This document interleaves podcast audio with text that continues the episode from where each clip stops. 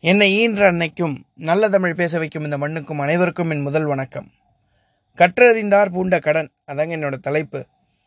நுண்மொழி நோக்கி பொருள் கொழலும் நூட்கேளா வெண்மொழி வேண்டினும் சொல்லாமை நன்மொழியை சிற்றினமல்லார்க்கு சொல்லும் இம்மூன்றும் கற்றறிந்தார் பூண்ட கடன் அப்படின்னு சொல்லி ஒரு பாட்டு சொல்லுதுங்க. இதனுடைய அர்த்தம் என்னன்னு கேட்டிங்கன்னா ஒருத்தன் வந்து நிறைய நூல்களை படிக்கணும் அந்த நூல்களில் வரக்கூடிய சொல்லெல்லாம் ஆராய்ஞ்சு அதனுடைய பொருள் புரிந்து உணர்ந்து நடந்துக்கணும். ரெண்டாவது பார்த்திங்கன்னா பயனற்ற சொற்களை பேசக்கூடாது. அப்படி இது எல்லாத்தையும் விரும்புகிறவங்களுக்கு அவன் கற்பிக்கணும். இதுதான் வந்து கற்றறிந்தாருடைய மிகப்பெரிய கடமையான மூணு விஷயம் அப்படின்னு சொல்லி இந்த பாட்டு சொல்லுதுங்க.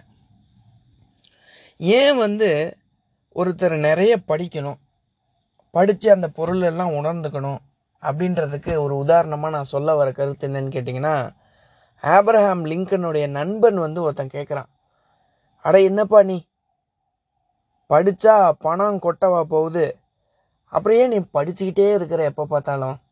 அப்படின்னு நண்பன் கேட்குறான் அதுக்கு ஆப்ரஹாம் லிங்கன் சொன்னாராம் இங்கே பாருப்பா நான் பணம் சேர்ப்பதற்காக படிக்கலை.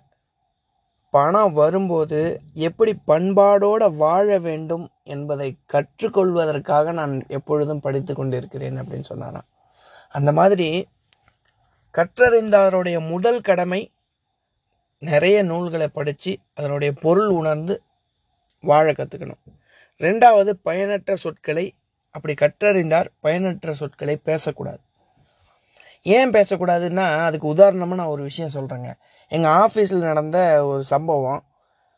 எங்கள் மேனேஜர் வந்து ஒரு அஞ்சாறு வருஷத்துக்கு முன்னாடி நான் ஒர்க் பண்ண ஒரு கம்பெனியில் வந்து மேனேஜர் வந்து எங்களை கூப்பிடுவார். இங்கே பாருங்கப்பா இந்த கஸ்டமர் பிளேஸில் ஒரு பெரிய ப்ராப்ளம் இருக்குது நீங்கள் போகணும் அப்படின்னு சொல்லுவார். நாங்கள் உடனே பைக் எடுத்துக்கிட்டு சைட்டுக்கு போயிட்டு அந்த ப்ராப்ளமை ரெக்கவர் பண்ணிவிட்டு வரணும். இந்த மாதிரி என்னுடைய ஃப்ரெண்டை கூப்பிட்டு எங்கள் மேனேஜர் வந்து கூப்பிட்டார். தம்பி இந்த இடத்துக்கு போகணும். இங்கே பக்கத்தில் ஒரு ரெண்டு கிலோமீட்டர் தான். சென்னையில் தான் சொன்னார். ரெண்டு கிலோமீட்டர் பக்கத்தில் டி நகரில் இருக்கப்பா நீ போயிட்டு வரணும் அப்படின்னார். அவன் சொன்னான் சார் என்கிட்ட பைக் இல்லைங்க சார் இன்றைக்கி அதனால் என்னால் இன்றைக்கி போக முடியாது சார் அப்படின்னா. பக்கத்தில் ஒரு பத்து பேர் இருந்தாங்க. அப்படியா? பொதுவாக நாங்கள் வெளியூர் போகிறதுனா எங்கள் மேனேஜர் வந்து ட்ரெயின் டிக்கெட் புக் பண்ணி கொடுப்பார். இது பக்கத்தில் ரெண்டு கிலோமீட்டர் தான். அவனை கிண்டல் பண்ணுன்ற காரணத்துக்காக எங்கள் மேனேஜர் வந்து என்ன சொன்னார்னா சரி தம்பி அப்போ நான் வேணால் ட்ரெயின் புக் பண்ணி தட்டுமா உனக்கு? அப்படின்னாரு. கிண்டலுக்காக. பத்து நிமிஷத்தில் எல்லாருமே ப சுற்றி இருந்த பத்து பேரும் பார்த்தீங்கன்னா பயங்கரமாக சிரிச்சிட்டாங்க. சிரித்து முடித்த உடனே என் ஃப்ரெண்டு சொன்னான் சரி சார் புக் பண்ணிட்டு சொல்லுங்கள் நான் இங்கே உட்காந்துருக்கேன்ட்டு போயிட்டான். அவருக்கு பெரிய அவமானம் ஆகிப்போச்சு அவர் கிண்டல் பண்ணுறதுக்காக சொன்னார். ஆனால் அந்த இடத்துல அந்த கற்றறிந்தார். தேவையில்லாத வார்த்தையை பயன்படுத்தின ஒரு காரணத்துக்காக அவர் அசிங்கப்பட்டார். அதனால் ஒரு கற்றறிந்தார் வந்து பயனற்ற சொற்களை பயன்படுத்தக்கூடாதுன்றது ஒரு கடமையாக எடுத்துக்கிடும். மூணாவது விஷயம் பார்த்தீங்கன்னா அவற்றை விரும்புவோருக்கு கற்பிக்கணும். இப்படி தான் ஒரு பேச்சாளர் என்ன பண்ணாருன்னு கேட்டிங்கன்னா குதிரை வண்டி எடுத்துக்கிட்டு ஒரு ஊருக்கு கூப்பிட்ருக்காங்க ஒரு பத்தாயிரம் பேர் வருவாங்க சார். நீங்கள் வந்துடுங்க பயங்கரமாக நீங்கள் பேசணும் அப்படின்னு சொல்லியிருக்கார். இவர் அறிவுனா என்ன அன்புனா என்ன வாழ்க்கைனா என்னன்னு சொல்லி எல்லாத்துலேயும் ப்ரிப்பேர் பண்ணி கிட்டத்தட்ட ஒரு நாலு அஞ்சு மணி நேரம் பேசுகிற மாதிரி இவர் போயிருக்கார். அங்கே போனால் அங்கே ஒரு பத்து பேர் தான் உட்காந்துருக்காங்க இவருக்கு ரொம்ப வருத்தமாக போச்சு. வந்திருக்க குதிரை வண்டிக்கார்ட்ட கேட்குறாரு என்னப்பா இது அஞ்சாயிரம் பத்தாயிரம்னாங்க. பத்து பேர் தான் உட்காந்துருக்காங்க அப்படின்னு சொன்னாங்க. அதுக்கு அந்த குதிரை வண்டிக்காரர் சொன்னாராம் ஐயா நீங்கள் வருத்தப்படாதீங்க. நான் வந்து ஒரு இருபது குதிரைக்கு புல் வைக்க போனேன்னா ஒரு குதிரை தான் இருக்குன்னா அந்த குதிரைக்கு வச்சுட்டு வந்துடுவேங்க அதனால் நீங்கள் போய் வச்சுட்டு வந்துடுங்க அப்படின்னு இருக்கான். அப்படியா? நீ சொல்கிறது கரெக்டு தான் அப்படின்னு சொல்லிட்டு அந்த பத்து பேருக்காக ஒரு ஆறு மணி நேரம் ஏழு மணி நேரம் விடிய விடிய பேசியிருக்கார். பேசி முடிச்சுட்டு குதிரை வண்டியில் போகும்போது அந்த பேச்சாளர் கேட்டாராம் ஐயா என் பேச்சு கேட்டிருப்பீங்க எப்படி இருக்குது என் பேச்சு அப்படின்னு சொல்லி பேச்சாளர் குதிரை வண்டிக்கார்ட்ட கேட்டிருக்காரு. ஐயா ஒரு சின்ன திருத்தம். ஏன் அறிவு கட்டினது?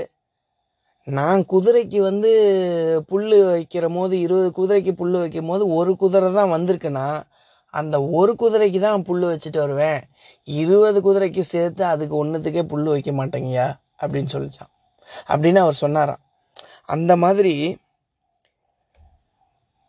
விரும்புகிறவங்களுக்கு சொல்லும்போது கற்பிக்கும்போது அளவறிஞ்சு அவங்களுக்கு எவ்வளோ தேவையோ அதை அழகாக கற்பிக்கணும். இது எல்லாமே வந்து கற்றறிந்தாரோட கடமை. ரெண்டாயிரம் வருஷத்துக்கு முன்னாடி வள்ளுவர் சொன்னார்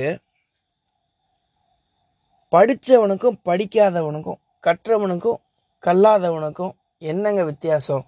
அப்படின்னு கேட்குறப்ப வள்ளுவர் சொல்கிறாரு விலங்கொடு மக்கள் அணையர் அப்படிங்கிறாரு.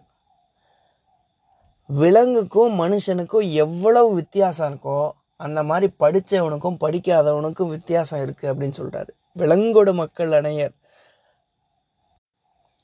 இளங்கு நூல் கற்றாரோடு இணையவர் அப்படின்னு சொல்கிறாரு அந்த மாதிரி இந்த மூணு கடமைகளையும் நம்ம நம்ம வாழ்க்கையில் எப்பயுமே கடைபிடிப்போன்ற ஒரு நல்ல கருத்தை சொல்லி விடைபெறுகிறேன். நன்றி வணக்கம்.